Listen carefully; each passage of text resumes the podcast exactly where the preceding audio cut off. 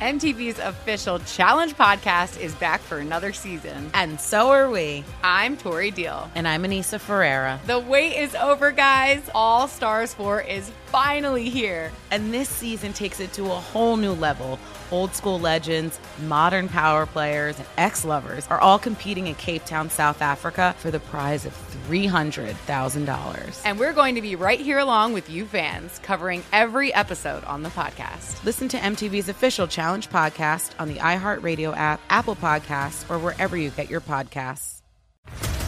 What's up, everybody? This is Stephen A. Smith, host of the Stephen A. Smith Show podcast. Tune in every Monday, Wednesday, and Friday at the very least as I bring you all new episodes that feature the biggest headlines in the world of sports, pop culture, business, and I answer your phone calls and respond to your tweets. You'll hear my unfiltered opinions and straight-shooter interviews with top celebrities and game changers. All that and more. So listen to the Stephen A. Smith Show podcast on the iHeartRadio app, Apple Podcasts, or wherever you get your podcasts.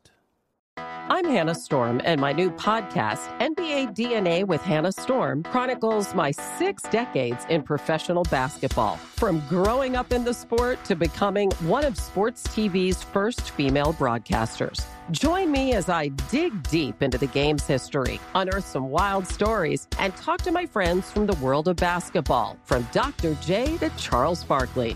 It's been a wild ride, and now I get to take you with me.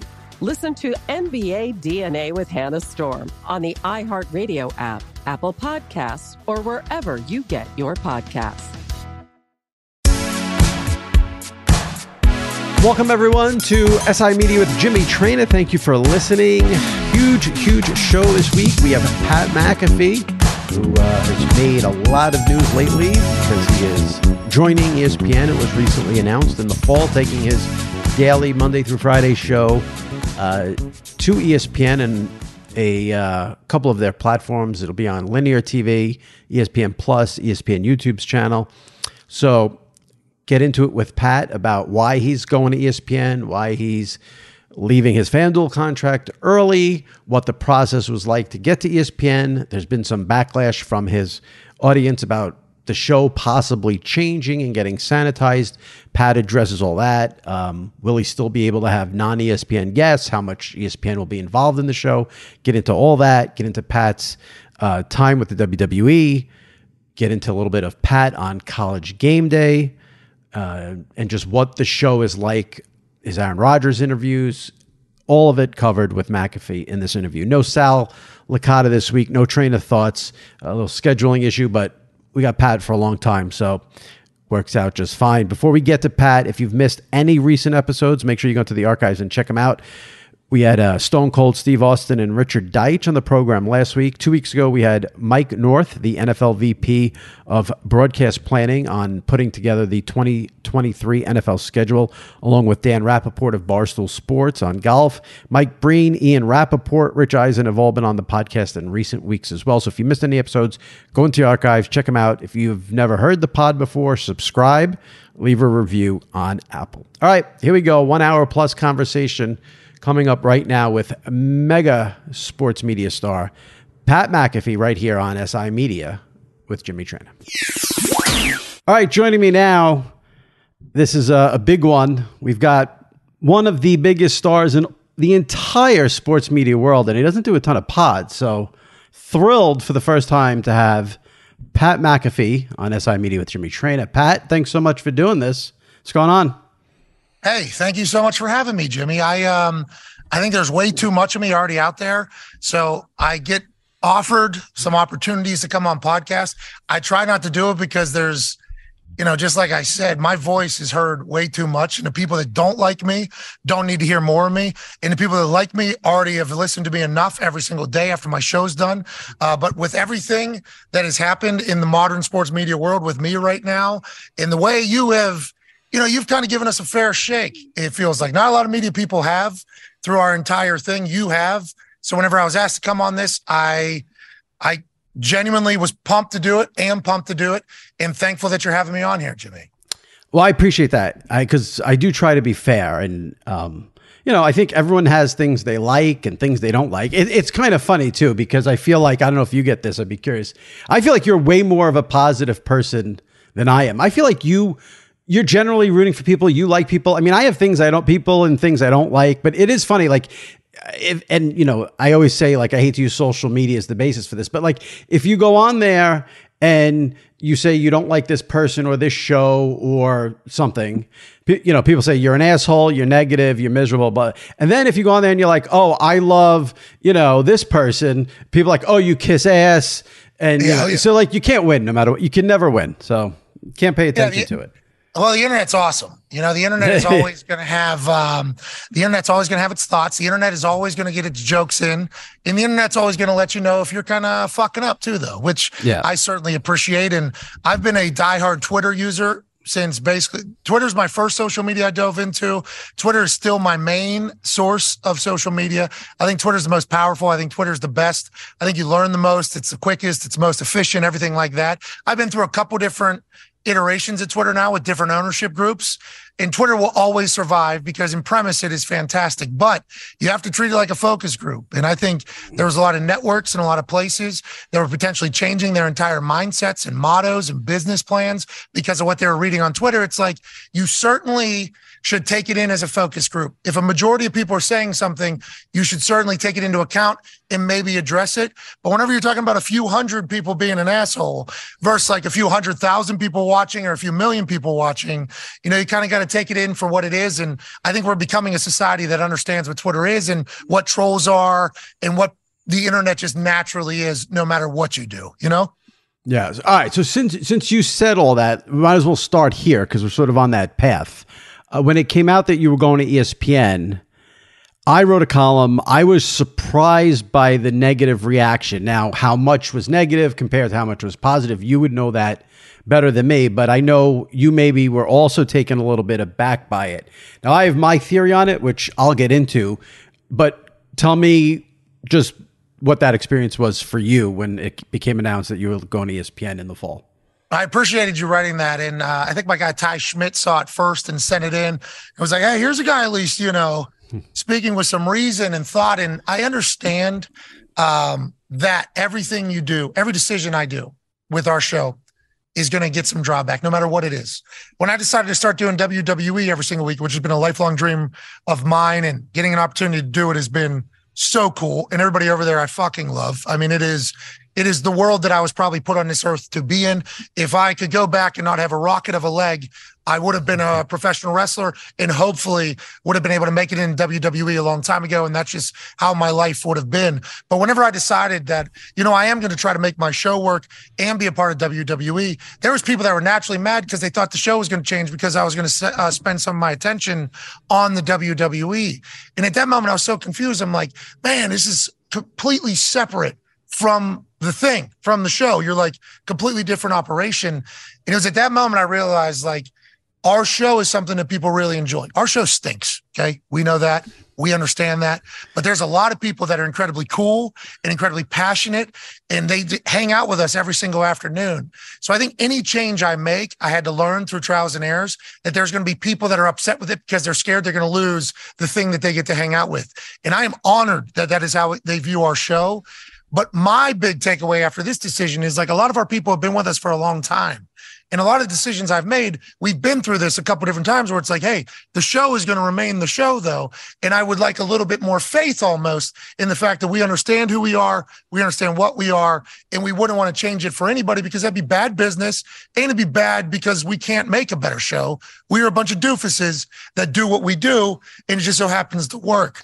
So I didn't expect it to be as big of a drawback as it was. I, I knew that there would be some people, because there's probably new fans of the show and new viewers of the show who hadn't been through some of the these types of situations before with our program, but the, it was big. You're right. And it was positive. There's a lot of people incredibly happy for us. There's a lot of people that were, like, you know, excited about what this means for the future of things. And a lot of our people were, hey, next step, next evolution of the show. This is cool. But I did not expect the amount of people that were negative about it before even knowing what it was. And I, I know that it comes from a place of passion, so I'm honored about it. But it was alarming, Jimmy. It was alarming. I did not I did not expect that many shots to the shins from my my own people almost. You know what I mean? Yeah, well, a few things. Because as I wrote, I would have thought your people would have had more faith and trust in you because you have navigated this post-N F L career in a brilliant way. So there should be some trust there. Also, you're not going to take your show and bring it anywhere and have it be changed when it's such a success. What I learned after writing that column, because when I wrote the column, Um, and if someone's listening who doesn't know, Pat, it was announced he was going to E S P N. And I, there was a lot of stuff on social media about like the show's going to change, the show's going to change, and sell that out, sell, and, out, sell out, sell, sell out, sell out. And my yes. column was like, I would have thought Pat's people would have trusted him a little more. What I learned after the column got posted is that I don't think this was about you. I think this was about E S P N. Like, you know how people say there's Trump derangement syndrome? There's E S P N derangement syndrome out there. Because what I got on Twitter was, uh, like, just one example. Someone wrote into me and they go, uh, off my column, E S P N ruins everyone they sign. Now, I usually don't engage with people on Twitter because it's just not worth it. But I cover this for a living, and I was trying to think like, okay, let me think where this has happened. Couldn't think of anything. So I wrote back to the person. I just said, can you give me one name, two names, just anyone, just give me someone. And then the person wrote back, of course, didn't have any names and just wrote something about liberal, woke, E S P N, politics, blah, blah, blah, which has nothing to do with your show. So if you want to take any positives of it, I think once you get to E S P N and people see your show's the same, everything will be fine. But I think people are more spooked about E S P N than your show changing, which... Again, I've gone through this over the years. The theory that E S P N is covering politics is also nonsense. Like, Scott Van Pelt's not breaking down the Ukraine war. P T I isn't talking about, you know, inflation. Like, it's a little over-dramatized, like E S P N and the politics. And I think you got caught up in that. That's my theory. Yeah, I think so. And, and obviously how E S P N is viewed by what they choose to focus on and not focus on, I think a lot of people get upset about, because I think sports are naturally a unifier. You know, I think sports are naturally a celebration. So I think there's a lot of people that potentially get scared from like, oh, they're going to all of a sudden start focusing on things like debating things, because I think debates bring a natural divide, right? Because you're obviously debating. So you got to be on one side or on another side. So I think that type of stuff, the decision to talk about things, not every day, but I think politics cer- certainly got its way into E S P N's coverage when the whole world became political. And I, I think a weapon for us is that I am not smart enough to get into politics. And also, nobody is thinking to themselves, hey, you know what? How does Pat McAfee feel about insert actually real thing in the mm. world? So for us, I've always like just stayed in the world that we know, the world that we understand. But also, I've always viewed sports as a unifier. I've made my best friends in sports. I've had my best moments in sports. I've met people and learned so much about life through sports. So I think people are just scared that E S P N will change the fact that we're no longer celebrating sports. We're more so trying to cut sports down.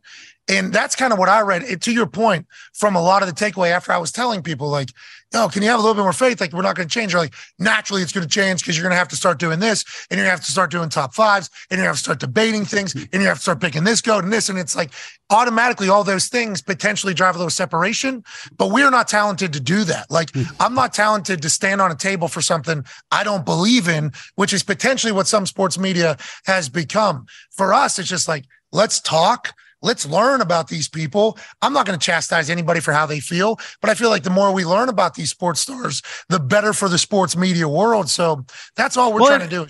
Right. Just enjoy and, sport. Well, that's it. So it surprised me that people thought you would move your show and change it. And it also surprised me that people would think that E S P N would want to pay you a lot of money and then change your show. Like, none of it made sense, but I guess maybe these, you know, I'm, I'm in the sports media world, so maybe I know it a little better than the average Joe fan, but it wouldn't have made sense from either standpoint to do that. So, but let me, let me give you just some quick specific questions about the move that I know people have questions about. And we'll, you know, one question people had, a lot of people had, your current show um, on YouTube, you have a lot of non-E S P N people on, Shams, Ian Rappaport, et cetera. People want to know, will those people still be on your show when it goes to E S P N, or is E S P N going to say, no, you can only have Adam Schefter and Woj? Yeah, I've never been told that I can only have E S P N people on my show. That was never uh, even broached by them or by us. Ian is a part of our crew. Like, Ian Rappaport has been a part of our crew for a long time. I do believe that we will certainly develop a relationship with Schefter as well. And why wouldn't we, especially as a show that covers the N F L as we have? But our people will remain our people. That's kind of how the entire thing is set up. But we are very open to meeting and mingling and hopefully putting over E S P N talent that they have on the roster. And that was a big part of why we were going as well, because I got sick of booking the show. I mean, I'm booking the show, text messaging people every single morning. You know what I mean? Like, I, I, I don't like doing that. I hate doing that. I feel like I'm impeding on people's time. I'm like, if I was on the other end of this, I would tell this guy, oh yeah, I have nothing else to do but talk about this in the middle of it. So like, us going to their network and all the incredibly talented people they have on staff and on payroll that are ready to come on the program, massive part of going to E S P N. So we are very excited to build relationships with people in the basketball world from E S P N, in the baseball world, in the college lacrosse world, if we start talking about that. Like, they have experts from all fields that we're excited to have, but our people will remain our people as well. We're just trying to make the best possible show as we can. Will E S P N, you have your crew there, and everyone who listens to your show knows the crew with Ty, the crew with Ty and Boston Connor, et cetera. Will E S P N have a producer or an executive producer or anyone like that involved in your show, or it's still you and your crew producing the show? Yeah, it's our crew. It's same okay. exact. We we hang out in the think tank over here in the morning. It's uh, part of the Thunderdome. And this place is a joke, by the way. Absolutely. People said you couldn't build a media company in the Midwest. We did it in Indiana, and we ended up in an old church called the Thunderdome, which is hilarious. But we basically create the show via our group chat, our group text, and then the think tank in the morning. We don't have blocks. We don't have that type of scheduling. We just have things that have popped up and conversations that have kind of started. Like, oh, that is interesting. Ah, yeah, that is something to talk about. That's fascinating. And then there's a chance it's going to get brought up in the show. So, like, the guys don't even know what's going to come up in the show.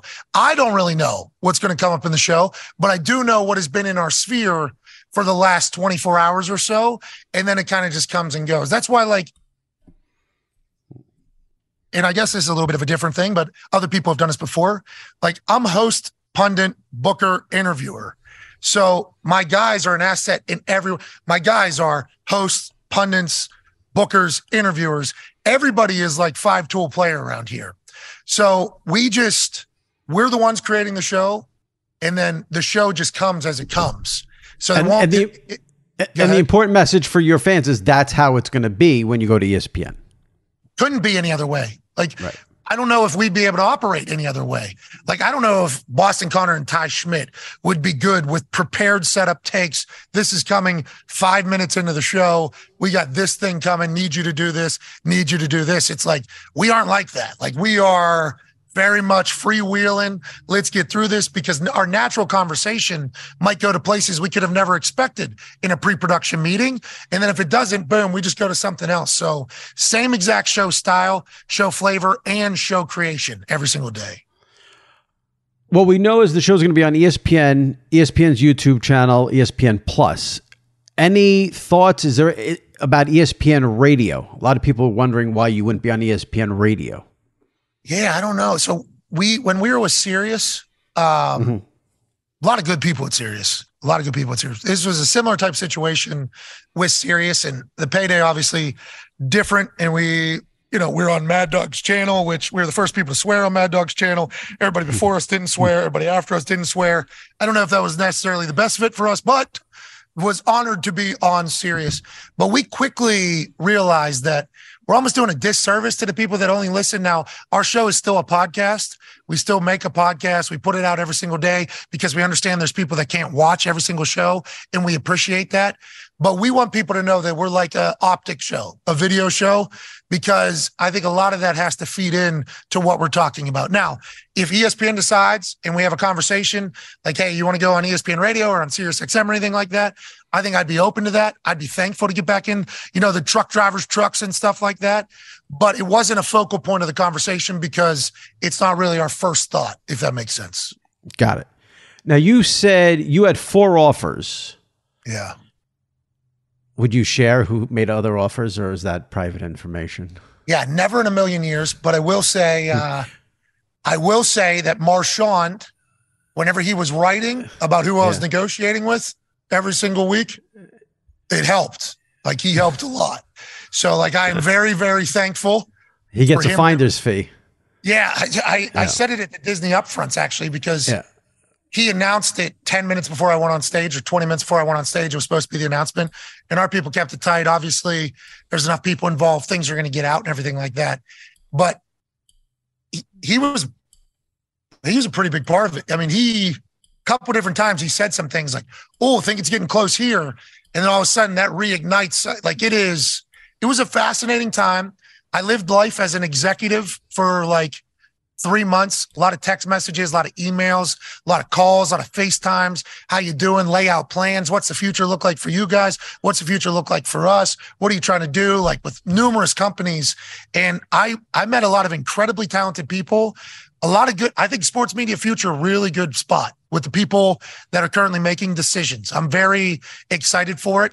Adding in the streaming services and what they're going to be trying to get in as we go forward, what they're thinking about doing.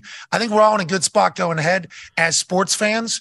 But ultimately, at the end of the day, E S P N was like the perfect fit for us at this time. Well, that, that was my next question. So you had four offers, you said. Why E S P N uh, in terms of making the move? So three of the places, the money was pretty similar. One place way behind. Good people, but way low. Oh, I would love to know who the cheapskates were. They're good people. They're good people. They're good people. I, I, I don't. I don't think they. You know, I, I was. It's all right. I'll tell you what. When you're having these conversations, and you know exactly how much your show is worth. So, like, I've done the sales for our show. Like, I know exactly how our YouTube works. Like, in the Google AdSense on the back end, I know what deals look like for all buckets of deals. You know, we've been in every single place. I know exactly how much money our show would make if we would remain independent going forward. That's a very vital piece of information whenever you're going in to have conversations about the future of sports media, potentially, and your thoughts. So whenever somebody says something and you go like, whoa, I, I understand that I want to come to a network because I would like to make my life easier, but I also understand exactly how much money our show can make if we were to remain independent. And that's that's not going to be something that I can necessarily do.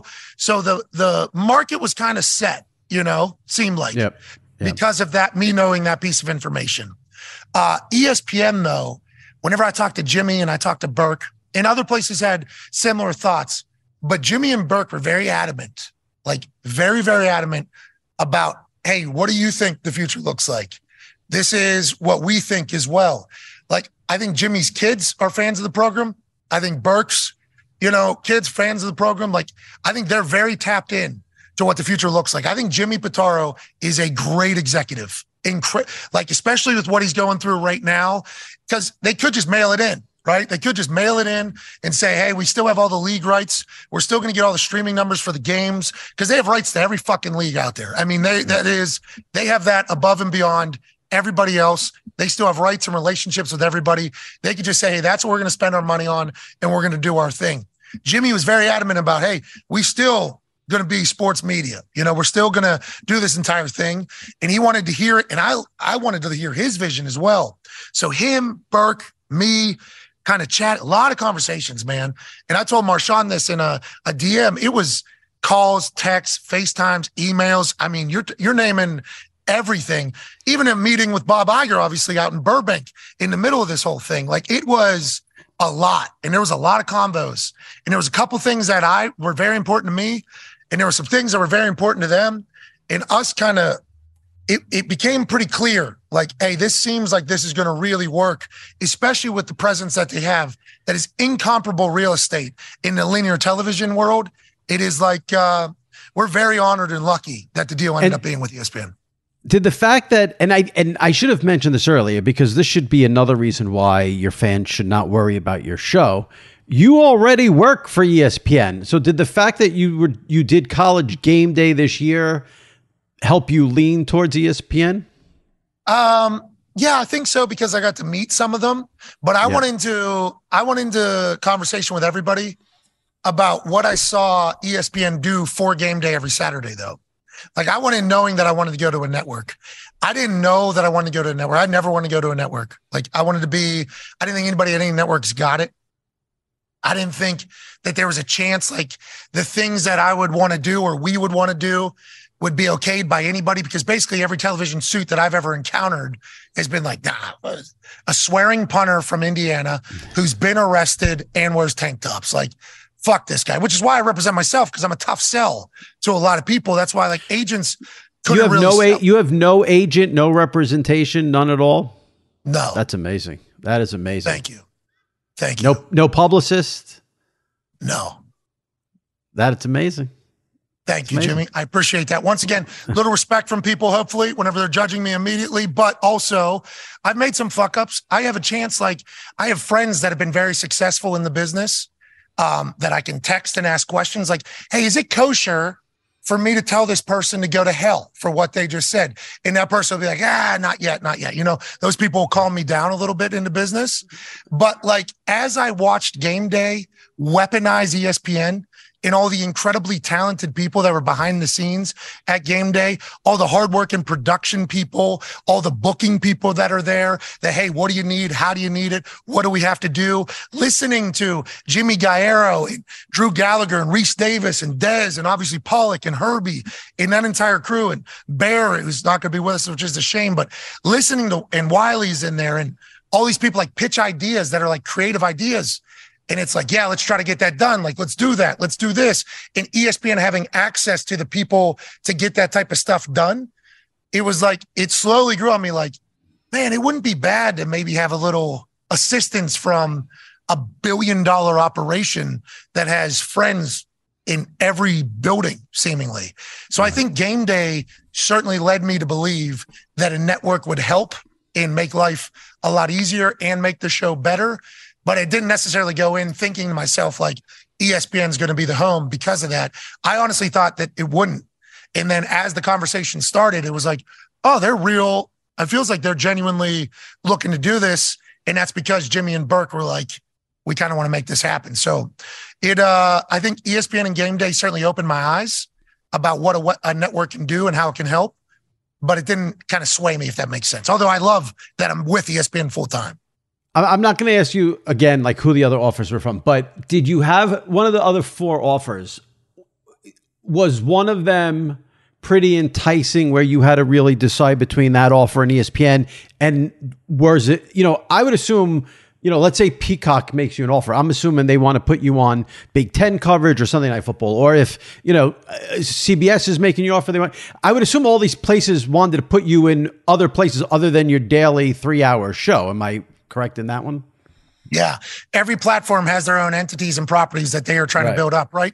We're in like the streaming era where everybody wants to build attention for whatever they are investing in, because obviously the people that are investing in these things want these to succeed. So how do we amplify these properties that we are investing in? So every place that we went to was looking for us to hopefully boost all their properties. Now, some places that we were talking to don't have many yet, but they are right. looking to get heavily into things.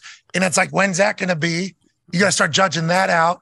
You got to right. start judging out, like, if we go to some places, will that take away growth opportunity with our YouTube community that I fucking love? I love our YouTube community. I love what YouTube is. Just like, I like you can profit off it. It feels like if you genuinely put into it, you'll get some stuff out of it. Like yeah. that's been our, our, our entire show has just been a YouTube show, and we have no connection to Google at all. Like, we just get a paycheck from them every single month from their Google AdSense. We really talk to nobody over there. So it's like, I, I didn't want to give that up at all. There were some places that didn't want me to continue on YouTube. E S P N, as soon as I brought it, we're like, cool, cool, cool. That's you thing. That'll be part of the deal. We got it. But there were some places that weren't about it. If I say when, when you get that check from Google slash YouTube every month during the football season, do you cut a little portion of it and send it off to Aaron Rodgers? So Aaron will maintain with us. You know what I mean? He will. Like, that's the thing about oh, sure. owning. I hope. I mean, we'll see. That guy, he is an anomaly. And obviously, he knows every single Taylor Swift song.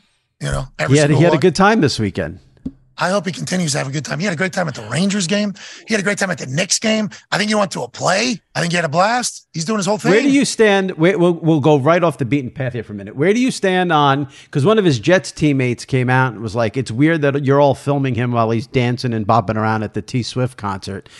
I kind of think, listen, if you're a public figure, you got to sort of deal with that. Where do you stand on like a celebrity getting filmed at a con? But see, you also like, I also feel like if someone's at a concert, they shouldn't have to worry about someone filming. Like at concert, you should be able to be as loose as you want, do whatever you want, but you are Agreed. a celebrity. Where, where do we stand on that, Pat? Yeah, yeah. Everybody should be able to do whatever they want. Nobody look at them at all. You know, yeah. Everybody should make a billion dollars. Like that's just not reality. You know what I mean? Like that's just not right. the real world. And I think right. like um, the cool thing about us is our operation is I was pretty big in Indiana.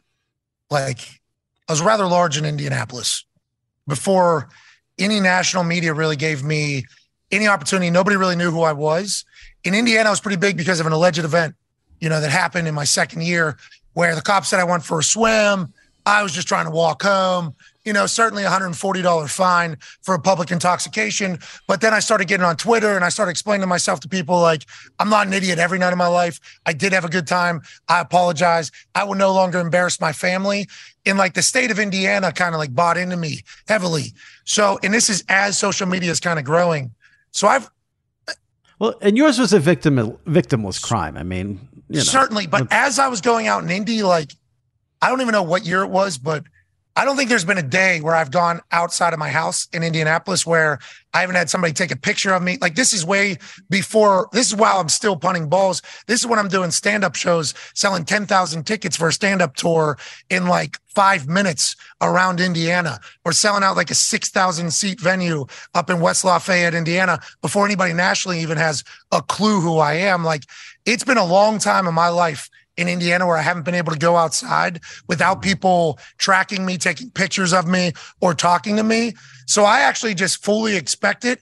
And I love it. I enjoy talking to people. Like I love one of our people will come up and just be like, what's up, Pat? How you doing? I'm like, cool. Keep it moving. I think Aaron's the same way. Aaron knew everybody was going to film him and Aaron didn't give a fuck. And like, yeah. I, I think that's a cool thing that we've kind of got to the point where Every, and I'm much smaller than Aaron Rodgers. That's fucking New York, and it's Aaron Rodgers. But I'm talking about like I was a local like face for a long time before I've become like this kind of much Gosh. bigger face.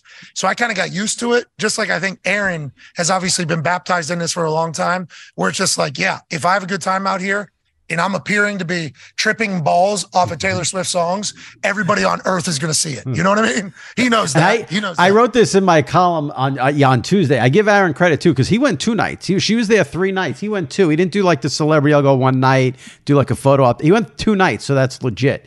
Um, Him and Kelly gonna, it, and Miles Teller are like friends with her. Yeah. So they yeah. went to like a friend's concert that happened to sell two hundred fifteen thousand tickets over the three days. That's a hundred and some million dollars over three days in tickets. I, what a dog. Th- three and a half hour show is just off the charts. Off she the charts. It. She's yeah. the, she's a, she's a beast, dude. She's a oh, beast. Yeah. Three and a half hour, three nights in a row. No night off either. If you love sports and true crime, then there's a new podcast from executive producer Dan Patrick and hosted by me, Jay Harris, that you won't want to miss. Playing Dirty: Sports Scandals. Each week, I'm squeezing the juiciest details from some of the biggest sports scandals ever. I'm talking Marcus Dixon, Olympic gymnastics, Cain Velasquez, salacious Super Bowl-level scandals.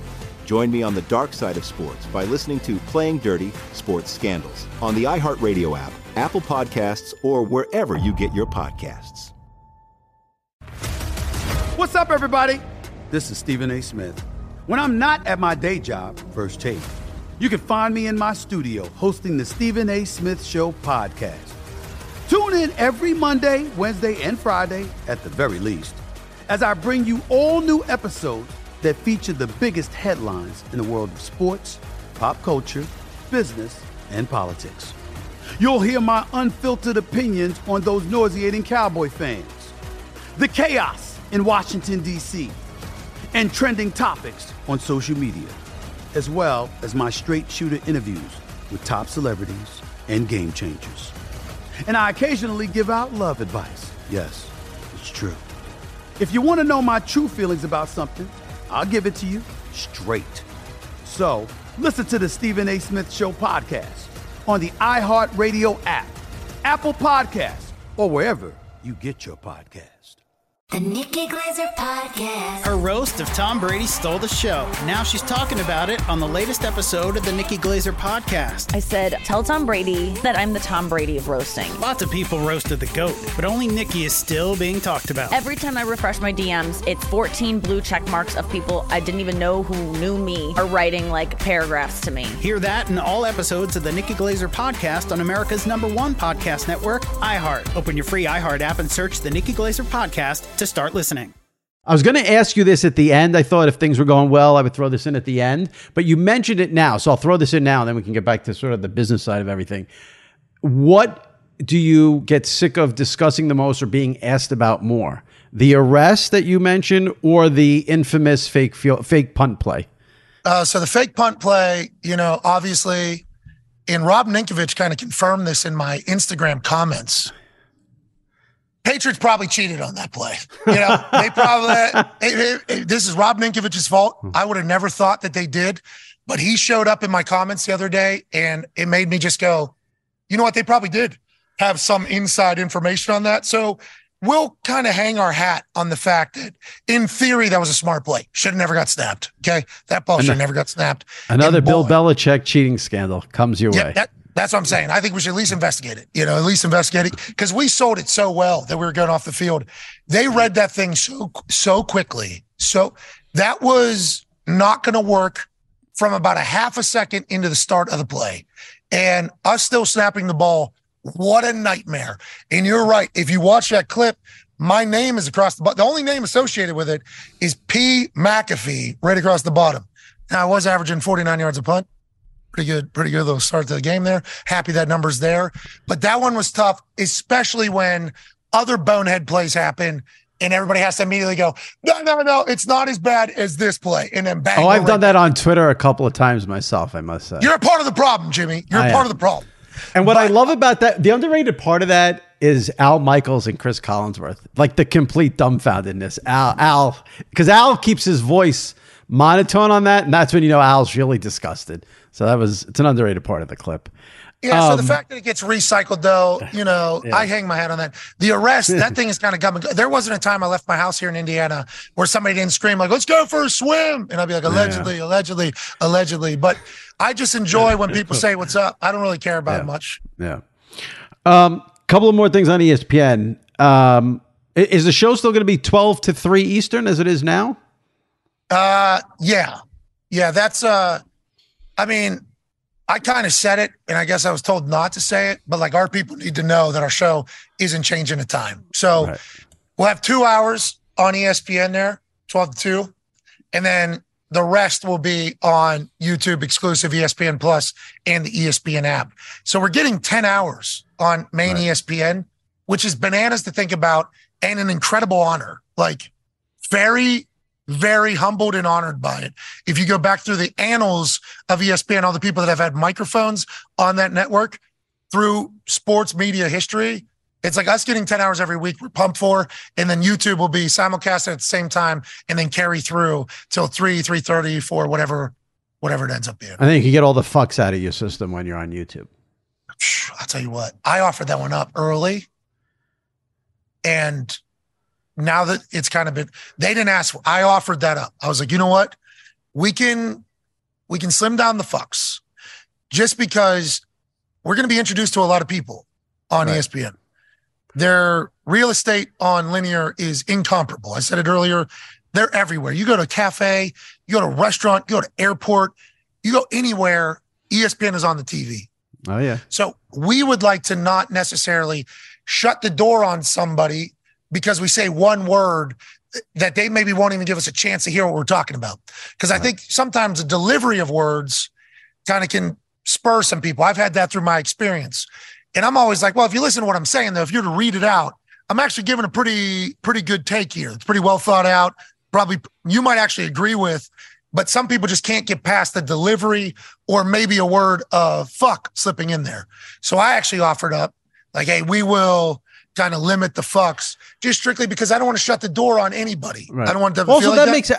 I think also I don't. I, you know, I I'm not, a, I don't know a lot about business, but I would think that whole issue is more about advertisers too than E S P N. I mean, yes, at twelve thirty in the afternoon, you know, people make the argument, oh, kids are watching, because, you know, kids have never heard the F word or whatever. But well, it's also, the internet it's really, has changed the game. The internet has changed right. the game completely. So but it's an it's advertiser deal too. Advertisers sometimes don't want to be associated with a program if they're saying fuck, fuck, fuck, fuck, fuck. So, you know, it happens. Yeah, yeah. We've never had a problem with that, but I do understand right. what you're saying. I think for E S P N thing, on linear. Yeah. Yeah. That's well, yeah. and then who's the advertisers? You know, is it the same people that have been with us digital? You know, like right.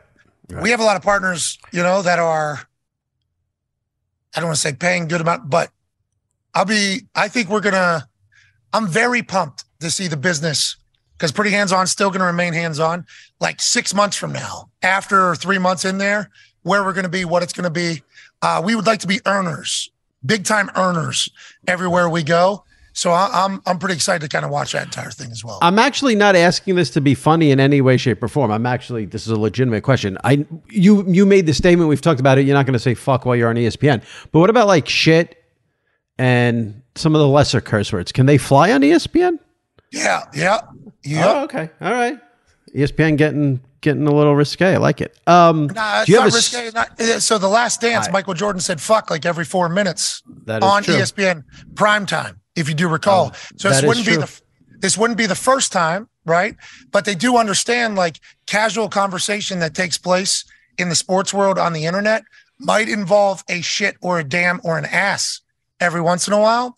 Right. And like that conversation was a big one about the whole thing, because we can't just lose the we can't lose any I can't talk like that for four right. hours, three and a half hours every single day without right. saying it. I do apologize. And they were like, well, what E S P N looks like tomorrow doesn't have to be what E S P N looks like today or yesterday. So I think there's a chance it completely backfires and they take so much drawback. I don't think it'll be from advertisers, because I don't think any company we've ever got with has ever said like, that's not good.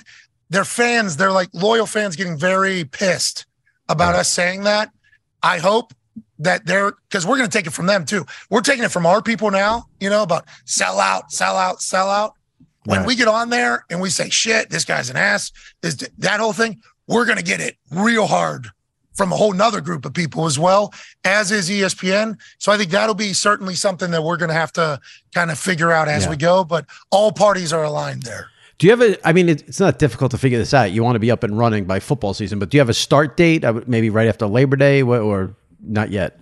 We do not have a start date yet, announced at least. You don't yeah. have a start date yet. Well, they want you there for football. We know that. Um, the other part of all this well, is that I you're leaving. Like I would like to be there yeah. for football as well, obviously. Yeah, well, like in the but, sports world, like January first is not New Year's for people in the sports world. The sports world, New Year's New Year's is the start that? of the N F L's the N F L Jimmy, season. No, That's yeah, no way yeah. anybody thinks in the sports world January yeah. one is the start. Nobody thinks no. that, right? It's the N F L. No. It's that Thursday night. Um, Dude, well, and now he, I mean, listen, with gamble, you know, it could, you could even say, you know, the uh, fake exhibition game started too. We could go either way. Football season, um, though, it'll start around football season. That's a good yeah. way to describe it. Yeah, yeah. which is the life. Other part of this equation is that you're leaving FanDuel with a significant amount of time left on the FanDuel deal. Why are you leaving FanDuel? Yeah, so FanDuel was our exclusive sportsbook partner. So like five hour Energy is our exclusive energy shop partner. SeatGeek is our exclusive ticketing partner. Uh, Sportsbook partner was FanDuel. So anytime we talk about a story where it's a long day and we got energy, we did drink five hour Energy. So we talk about five hour Energy. Anytime we go to an event and we need to get tickets or something, we go through SeatGeek. They were our first ever partner. Anytime we're talking about gambling or doing anything like that, it's FanDuel. So a lot of people are like, he's leaving the FanDuel network. It's like, we were never, I mean... They were our exclusive sports book for our show, but we weren't a part of the fan. They had no ownership of the show. They weren't licensing the show. They were just our exclusive sports book partner. We were very lucky that they were our exclusive sports book partner. Absolutely loved the time we had being with FanDuel as our exclusive sportsbook partner.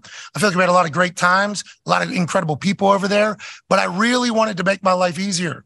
I was after the Super Bowl. You're speaking of the year's ending and how people that don't watch sports have January first being it. For us, it's after the Super Bowl. We right. do a couple shows after the Super Bowl, and then we take two weeks off pretty much to kind of just hopefully be humans again. Normally four or five days into the vacation, still on the phone, not able to check out, still like freaked out about the season. I have to be doing something.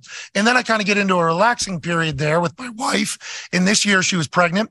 So I had to really start thinking about what the future looked like for me, not only as a business person, but as a husband, as a dad, as my day-to-day looks. And whenever you're running your own show and you're booking your own guests and you're selling your own ads and you're building your own stages and you're fixing every single problem that you have with every single part of your business, it can get a little bit taxing. So after watching what happened with Game Day and how they weaponized E S P N, I came to the decision alongside my wife and everybody in here, because all my guys work their asses off, absolutely workhorses in here. I said, you know what? I've made a decision. I want to go to a network. I want to get like a little bit of backing, a little bit of a tag team. I would like to get the back end stuff kind of handled by people that have teams of this type of stuff. Last year, obviously, I get sued by Brett Favre, which I have no lawyers at the time. I'm running my show. So that gets added into the mix of everything else I got going on in my life. I have to do this. I have to write up these. I have to call lawyers. I have to do this whole thing. When I think everybody else that was involved was like, hey, here's your lawyers for this. Boom, we got this taken care of. Kind of take it out of your life. I bought N F L rights for my show. Paid them like millions and millions and millions of dollars so that we can get uh, footage on our program. First company to really ever do that digitally, was able to negotiate incredibly well with the N F L Films people, who are incredible over there. Keith Cosrow and team were very nice with us. But then like six weeks into it, all of a sudden, we fall into an issue about our graphics and logos and still images. So I have to create the P A F L now, where I am now jousting with an N F L lawyer about what I'm allowed to show, what I'm not allowed to show. All the while booking the show, selling the show, doing everything else. It was like, it became very evident, like, okay, I think we've got to a point where we have proven our value. We have certainly put a dent into this whole space. And now if we find the right partner, it feels like the next step, how we get bigger, how we get better, how our lives get bigger and better, is by joining a network. And that's, that's basically it. So it's like FanDuel might be back doing business with our show again. And I, if we do business with FanDuel again in the future, I would certainly welcome it. But it's like, I just wanted to go to a network and kind of have them handle all the extracurricular bullshit that I can kind of get out of my life as this beautiful baby girl is here and we try to survive another football season. All right. So no bad blood with FanDuel.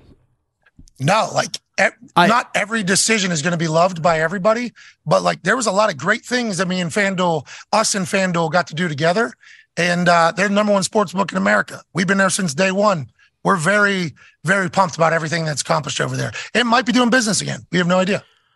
I I wanted to mention this at the top, and then we got right into it, so I did not say congratulations on your new baby daughter. And I'm listening to you talk about everything you're doing, and you, you and your wife just had a daughter a few weeks ago. Do you sleep? How much sleep do you get? What is like the Pat McAfee schedule these days? Yeah, so... You know, the wife is an absolute ass kicker. You know, she absolutely is. You hear my voice. We're up with this baby now. You know what I mean? Yeah. We are, we are up with her, and she is active. She's fussy. She's beautiful. She has like a great personality already. Her farts smell so bad, like so, mm. so bad. She's like growing, you know? So this entire process has obviously changed my life, having a baby. But it is, I kind of expected it to happen, which is why I wanted to take some stuff off my plate. But whenever you're talking about like, yeah, when you're talking about like football season and everything else, man, I'm running on like four hours a night, five hours a night, just trying yeah. to, trying to get yeah. by and trying to survive that whole thing. Yeah. I'm wiped out from football season, and all I do is like do a once a week podcast and bet every game. So I don't know how regular people like in the, you know, in, in the N F L do it. It's, yeah, but it's an exhausting to, season. Jimmy, we get to do this. You know what I mean? Like, I know. This speaking of like things, a, yeah, speaking ahead. of things you get to do, I, I have to get into the W W E with you a little bit, because I'm a big wrestling guy. Had oh, Stone yeah. Cold on this podcast last week. If you want to say what, this is your chance. Oh, what? Yeah. What? um, Had a couple Steve Rogers. White, little whiskey. He's a, he's great. And you were great on SmackDown. And then obviously Game Day came along. Um, and there's two things with you with the W W E. There's obviously an in-ring stuff where you've blown people away. And then there's the SmackDown. I assume SmackDown, like, you, I know you're going to tell me like there's always a chance, but I assume that can't happen now, right? Unfortunately, we done with commentary on SmackDown, unfortunately. So, you know, myself, Michael Cole, Nick Khan, Kevin Dunn, Hunter Hearst Helmsley, Paul Vincent, Vincent Kennedy McMahon. We all still very much in contact with each other.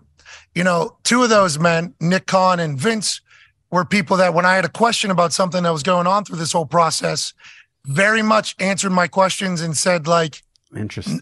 Vince gave me a stern do not for one thing that I was thinking about doing because I did not appreciate the way something was kind of laid out by one particular person in a uh, in a company that I was kind of negotiating with and everything like that.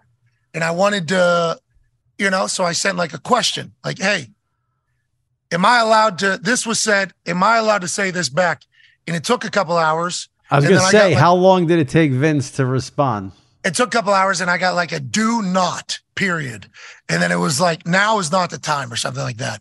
I'm like, okay, all right, fuck it. The guy's business wise. I, I will, I will listen to him. And then Nick, same thing. There'll be like another situation because Nick comes from the sports media world, obviously. So Nick like knows pretty much all of these humans that I was kind of talking to and everything like that. So when I would get a chance to, like, Nick Khan was like a ghost in this thing where I'd be like, hey, how this person, what type of person are they? That type of stuff. He would send me back like a boom, boom, boom, bang, pow. Think about this. It's like, thank you. So like my relationship with the W W E is, I don't want to say stronger than it's ever been, but actually stronger than it's ever been. And we are all very much talking about how I get back into the universe because, okay, yeah, because I love it. And I we talked about this earlier. I love it. Right. I think I'm good at it. I think I'm supposed to be in there. I understand why people are doing things. I think that's why, like, commentating was a good spot for me alongside Michael Cole, the greatest of all time. Getting to get stunned by Stone Cold Steve. I lived out, like, dream after dream after dream over there. I love that place. Our relationship's very strong. So I, I know you said, like, you could say that uh, anything in that, but actually I think we're, we're working. We're all trying to figure it out. That's good to hear because I was, I fully expected you to be back there when game, when co- the college football season ended, and I was disappointed you were. And I figured once college football and game day wrapped up, you'd be back on SmackDown. And I get maybe the W W E, I know they probably want continuity too. I probably, they probably, you know, they've got, um, Wade Barrett doing it, and they probably don't want to jerk him around, which I get. Um, My wife was men- very, very pregnant. You that's know what I mean? Right. Like, that's right. That's game- right. So it was, so this was my wife and I, we had gotten pregnant two times before. It did not work out. So this was our first time going like full term almost. So we had not experienced some of these later months in pregnancy. So the plan was like, hey, after college football, after football, we'll get back in there. And then once, you know, with how, what the season was like for me, for the wife, for the pregnancy, after that, like with how pregnant she was and everything we were going through first time, it was like all parties were like, all right, all right, all good, all good, all good. So I, I think we were all expecting that as well. And then the decision was made pretty much like, hey, I'm I'm going to hang out here with the wife and really get through this as we welcome an absolute angel into the world. And if anyone listening to this has not seen it, I wrote a whole column about this maybe a month or six weeks ago. One of your guys, and I apologize because I the name is out of my brain right now and I wish I remembered it, but one of you guys put a video together of your WrestleMania experience. And I thought it was one of the best things I've ever seen about, you can't watch that and not think, how cool is this for Pat that he loved wrestling so much and then this happened. So that was uh, very cool. This shout out Zito just brought me this water, heard my dry voice, but yeah. um, that's yeah, that's Foxy you're talking about. Foxy's yes. my, uh, yeah. Foxy's video guy. He's incredibly talented in yeah. the shots that we got, which is like to another thing about the W W E. I'm like, hey, can my guy film stuff? And they're like, yeah, absolutely, do what you got to do. There's a lot of trust there between us on what we'll put out, what we won't put out, what's seen, what isn't seen. And like, I honestly feel like I'm very lucky and we are very lucky to be a part of the W W E family. Um, and yeah, Foxy's incredibly talented and yeah, I'm happy. It was a great I have video. Something. Yeah, I'm happy I, I, I have love something the- for the rest of my life. If you love sports and true crime, then there's a new podcast from executive producer Dan Patrick and hosted by me, Jay Harris, that you won't want to miss. Playing Dirty Sports Scandals. Each week, I'm squeezing the juiciest details from some of the biggest sports scandals ever. I'm talking Marcus Dixon, Olympic gymnastics, Cain Velasquez, salacious Super Bowl-level scandals. Join me on the dark side of sports by listening to Playing Dirty Sports Scandals on the iHeartRadio app, Apple Podcasts, or wherever you get your podcasts. What's up, everybody? This is Stephen A. Smith. When I'm not at my day job, First Take, you can find me in my studio hosting the Stephen A. Smith Show podcast. Tune in every Monday, Wednesday, and Friday, at the very least, as I bring you all new episodes that feature the biggest headlines in the world of sports, pop culture, business, and politics. You'll hear my unfiltered opinions on those nauseating Cowboy fans, the chaos in Washington, D C, and trending topics on social media, as well as my straight shooter interviews with top celebrities and game changers. And I occasionally give out love advice. Yes, it's true. If you want to know my true feelings about something, I'll give it to you straight. So listen to the Stephen A. Smith Show podcast on the iHeartRadio app, Apple Podcasts, or wherever you get your podcasts. M T V's official Challenge podcast is back for another season. And guess what? So are we. Just in case you forgot, I'm Tori Deal. I'm a six-time finalist and a Challenge champion. And I'm Anissa Ferreira, and I've been gracing your screens for the last two decades.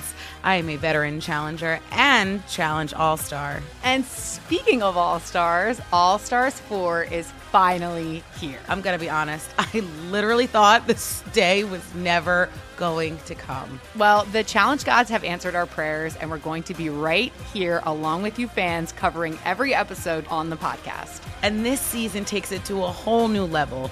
Old school legends, modern power players, redemption seekers, and ex-lovers are all competing in Cape Town, South Africa for the prize of three hundred thousand dollars. Anyone can win, relationships matter, and only one All-Star will claim the title of Challenge Champion. Listen to M T V's official Challenge podcast on the iHeartRadio app, Apple Podcasts, or wherever you get your podcasts.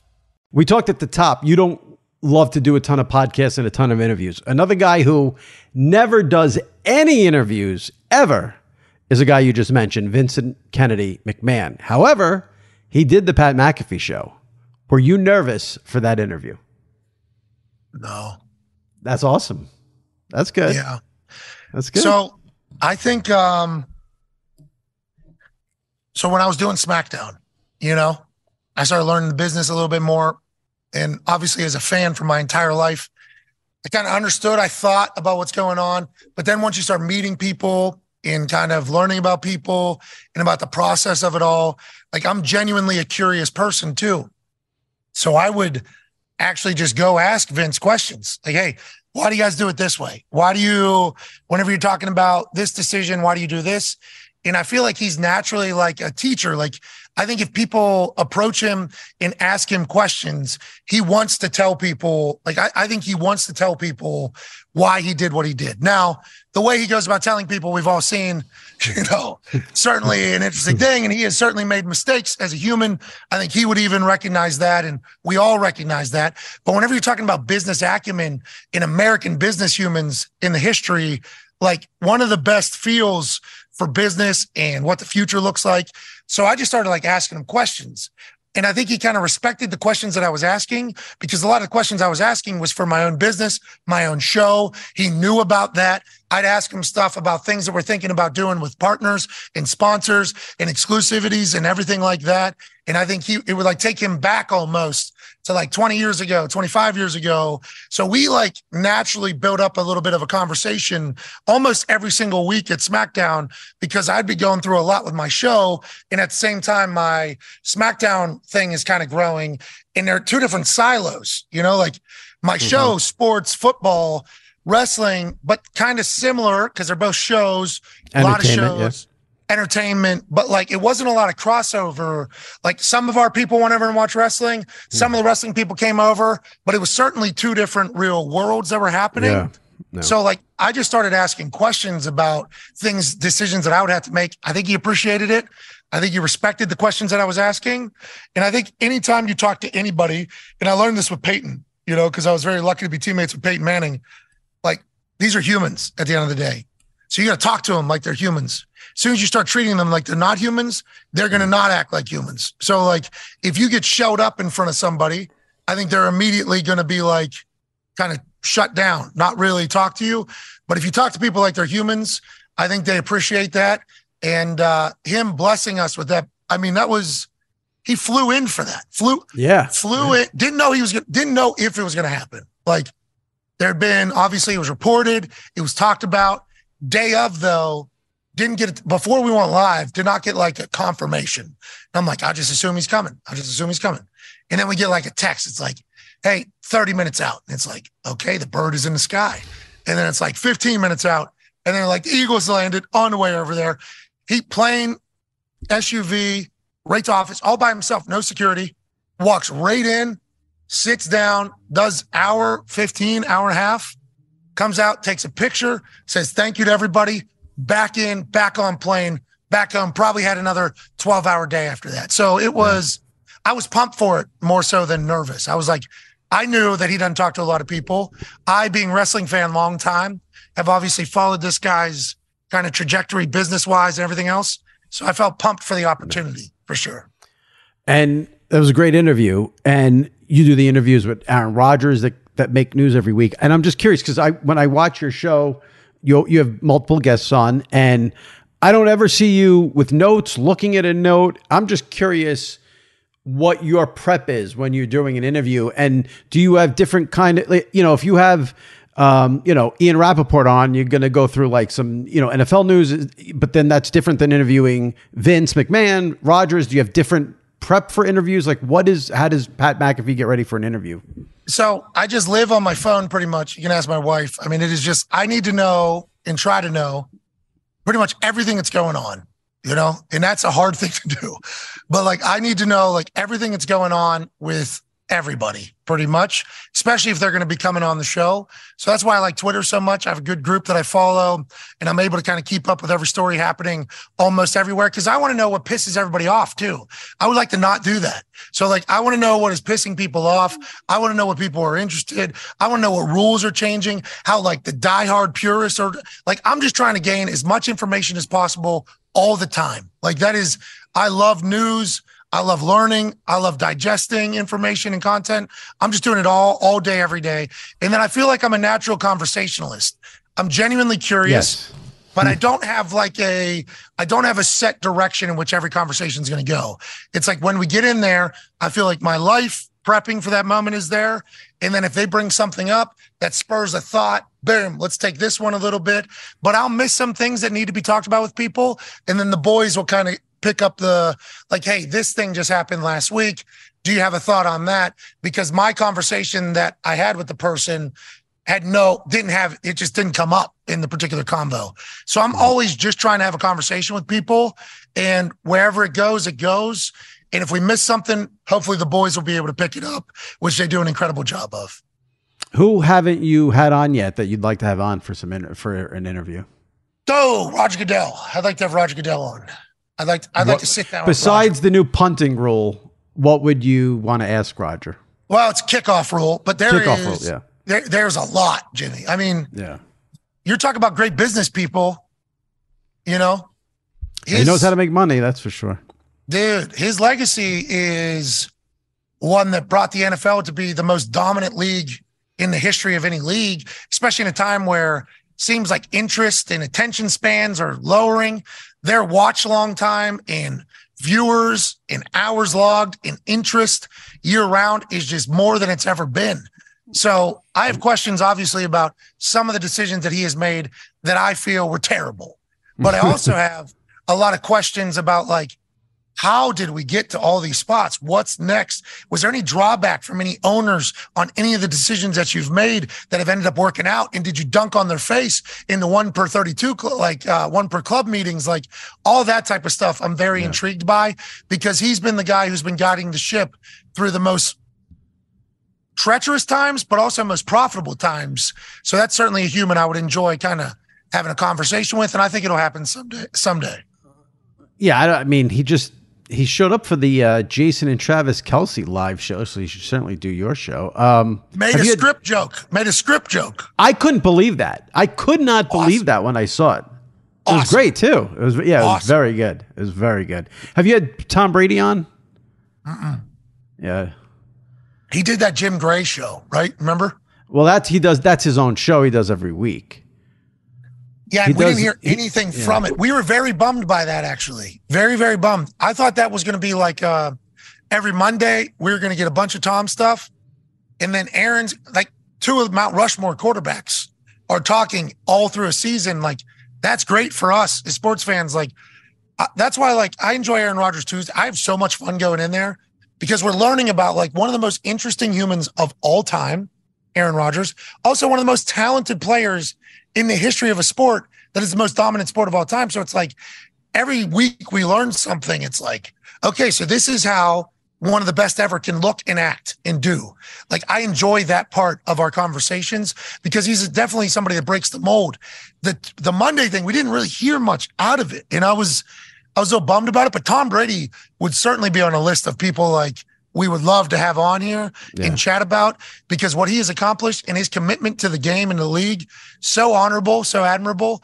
And I'm sure we'd be able to get some conversation nuggets out of there, I would hope. I've seen some people criticize some of the Aaron Rodgers interviews because they want you to maybe press him a little more. What's your response to that? Yeah. So, like, when you're talking to a guy who had a five hundred page report done, okay, on his decision, which is what Aaron did. He had a five hundred page report about why he made the decision he had, and he started laying it out about it. And I, th I believe you're talking about the vaccination thing. It's no, like no, no, no. I'm, I'm, I'm talking about. I wasn't talking about one specific thing. I'm talking about. But that's you know it whether. Started. That's when it was the loudest. That was certainly when it was the absolute loudest. Well, I that mean, makes sense because I was being called a murderer. I was being called a murderer by people. I was being in like a foreign language on a foreign tabloid. Like I was. Out of shape stooge and tank top, also allowing platform that could potentially kill thousands of people. I'm like, whoa, whoa, whoa. I'm just trying to introduce people to how the M V P of the N F L is thinking. And I think yeah, I wasn't even referencing that. I, it's just, I even, even, even in the uh, beginning of this year when he was deciding what to do and the darkness and going to the Jets, like even, you know, it, it I always see things about like, you know, he just has this open forum to say what he wants yeah. and there's no pushback, no matter what the topic is. Does that bother you at all? No, yeah, because I think a lot of people that have gotten into uh, like sports media, mm. they think they're more impressive or important than the people that are on the field doing it. And I live by like, a, hey, we're learning about the greatest right now. Like we're learning about the greats. So like that is also a form of media, you know, like I didn't go to Syracuse. I wasn't allowed in the broadcast boot camp like three times. I got turned down by the N F L's broadcast boot camp. But why like, did they not, turn you? Did they give you a reason why they would like, how could, how she, how can they be allowed to turn you down? There's only a certain amount of spots. You know what I mean? There's only, only a certain amount of spots. Maybe try next year. You know, that sounds like bullshit to me. You don't say. Yeah. I'm, I'm very honored that I am the only person though in the history, I think, of the N F L that has basically gone on T V in significant times that has not gone through the broadcast boot camp, which is every president of every network getting to see you do absolutely everything. Quite an advantage. Great setup. Love that the broadcast boot camp happens. I was not able to get in there, but there's also a form of journalism about like learning about people and their thoughts. Not every single person that is in the media needs to know the answers to things that aren't in their world. So like, I know you're talking about him talking about going into the darkness, but you're certainly also chatting about the vaccination stuff and everything like that. It's like, who the fuck am I to tell Aaron Rodgers uh, that what he believes with the five hundred page report, and then also with his football ability, I'm I'm supposed to tell him that he's wrong? There are a lot of things that he has said that I like don't make sense to me, and certainly are like, oh, I don't know why you do that. But this is Aaron Rodgers that I'm interviewing, and it's his conversation. It's not mine. You know what I mean? Like, that's how I view everything. And hopefully, the more we learn about these people, the more we can learn about sports as a whole. Yeah. Um, I've kept you an hour. I think when we set this up, I told you forty minutes. So I appreciate the extra time. Yeah, and my we didn't even get into.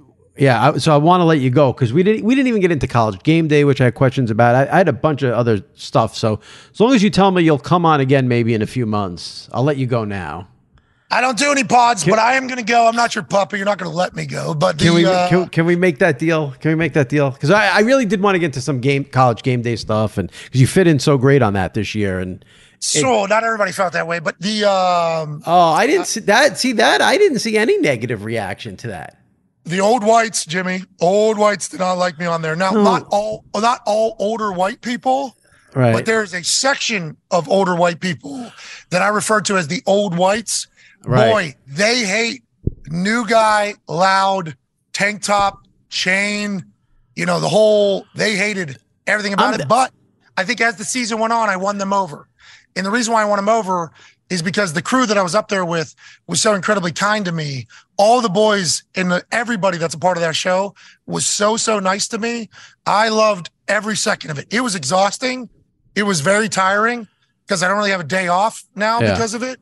But right. I absolutely love that show and am very lucky to be a part of it. The, what I wanted to ask you about Game Day was everybody knows it's a legendary show. It's part of Americana. I mean, it's just one of those... You know, it's one of those things that you can't really explain with words. It's just like if it's Saturday morning, it's on. You feel good about it. You have Corso in the background. Herb Street knows what he's doing. Like it's just part of the college football life. But doing it, getting the chance to do it, were you ever even surprised by how big it is and how iconic it is? So in two thousand nineteen, before COVID, I got to do a few of them because Adam Vinatieri was supposed to do it in South Dakota State. He was not available. They sent me over there. I cut a couple promos, had a good time. They invited me back to the next few. And then COVID happens, and I was kind of going in from my studio, kind of dropping in, dropping out. And uh, one of the times, I forget what it was, I was live from my studio. They were on location. I did something, and I got a message from somebody that was working in President Obama's office. So he has an office in Chicago. And the message was, President Obama wanted me to let you know that he enjoyed what you just did on College Game Day or something like that. And I was like, no way. I was like, oh shit. Like, okay. So President Obama's not watching our YouTube show. You know what I mean? Like that is, uh, so like it was in twenty twenty, I think, when I realized like, hey, this is a completely different animal. And it is an institution, to your point, and the people that have worked there have been there basically since it started. I mean, there's a yeah. lot of lot of history in that room whenever I go in there, and they were all incredibly kind to me, and uh, I'm very, very grateful for that. And lucky I had to be no idea from. about that Obama story. That's unbelievable. Yeah, it was. I literally read it and was like, "This is a joke." I, was, I said, "This isn't real," and then I had to get it checked by somebody else. Yeah, that it was. Yeah. And I'm like, yeah, President Obama has no idea I exist on YouTube. So yeah. Game Day's a little bit different. I think Game Day's a little bit different. He might know you exist. He seems kind of like up on the top. You know, I bet he's like a bit, like he probably knows about technology and what's going on out there. Yeah, I'm betting he had no idea. I would be shocked. Jimmy, I'm thinking he had no idea who I was. Yeah, I'm thinking no clue. Uh, yeah. Oh, I, I bet you he he's a big sports fan. He, he I bet he knew. Yeah, there's a lot of big-time sports fans that have E S P N on all time. Yeah. You know what I mean? Like, which is why we're pumped to take the program even to E S P N. I think right. we're going to get introduced to a lot of new humans, and uh, hopefully Absolutely. they'll hang out with us every right. afternoon, you know? I'm just thinking about it because I really don't remember seeing any negativity towards you with Game Day. But then was it there was something where you did – it was one of the – I don't know if it was the national title game or one of the bowl games. You were on the doing it from the – sidelines. Something happened there. I remember people being pissed about. What nah, was that? I don't remember, I don't remember anybody remember. being mad. I don't remember anybody for being mad. I actually don't remember anybody mad about the simulcast. E S P N two. I don't remember any of that. Was this? You must have said something that the old whites didn't like.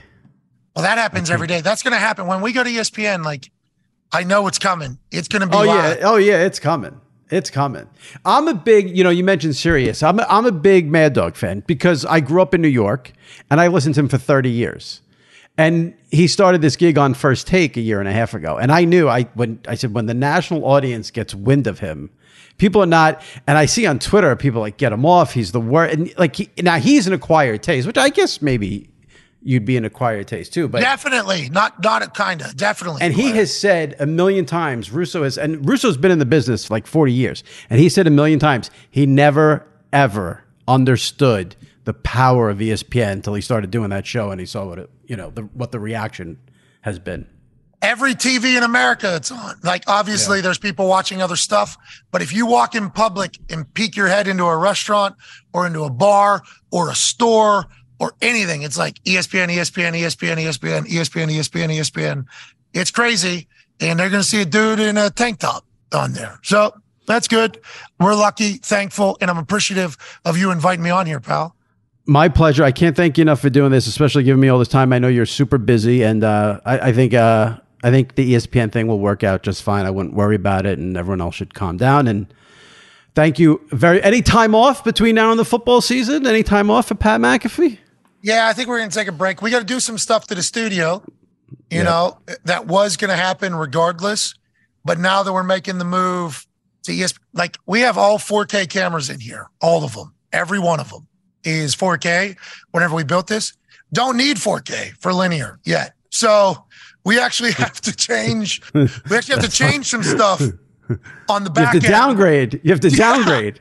Yeah. It's an interesting, it's an interesting yeah. thing that we, we could yeah. have never expected. But a lot of the upgrades and things that we had to add that we were planning on adding in the offseason, there's been a couple additions now with the E S P N thing. So we'll take some time off to kind of do that. And then we'll gear up for football season. We can't wait. Yep. Same here. I appreciate you doing this. Good luck. Enjoy some time off. Enjoy your baby girl. And uh, can't thank you enough for giving me all the time. Appreciate it. All right. My thanks to Pat McAfee. Tremendous, tremendous interview. He was fantastic. Hope you guys enjoyed it. If you did and you're not a subscriber to S I Media with Jimmy Traina, hit the subscribe button. If you enjoyed the interview, leave a review on Apple as well. Subscribe, rate, and review. Very important. And if you've missed any recent episodes of the pod, go check them out in the archives. Stone Cold Steve Austin and Richard Deitch were on last week. N F L V P of Broadcast Planning Mike North, who put together the twenty twenty-three schedule.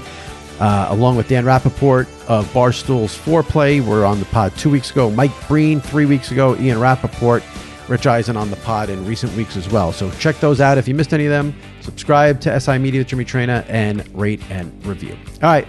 Appreciate you guys listening. Hope you enjoyed it. And we'll see you next week right here on S I Media with Jimmy Traina. Stay safe and take care.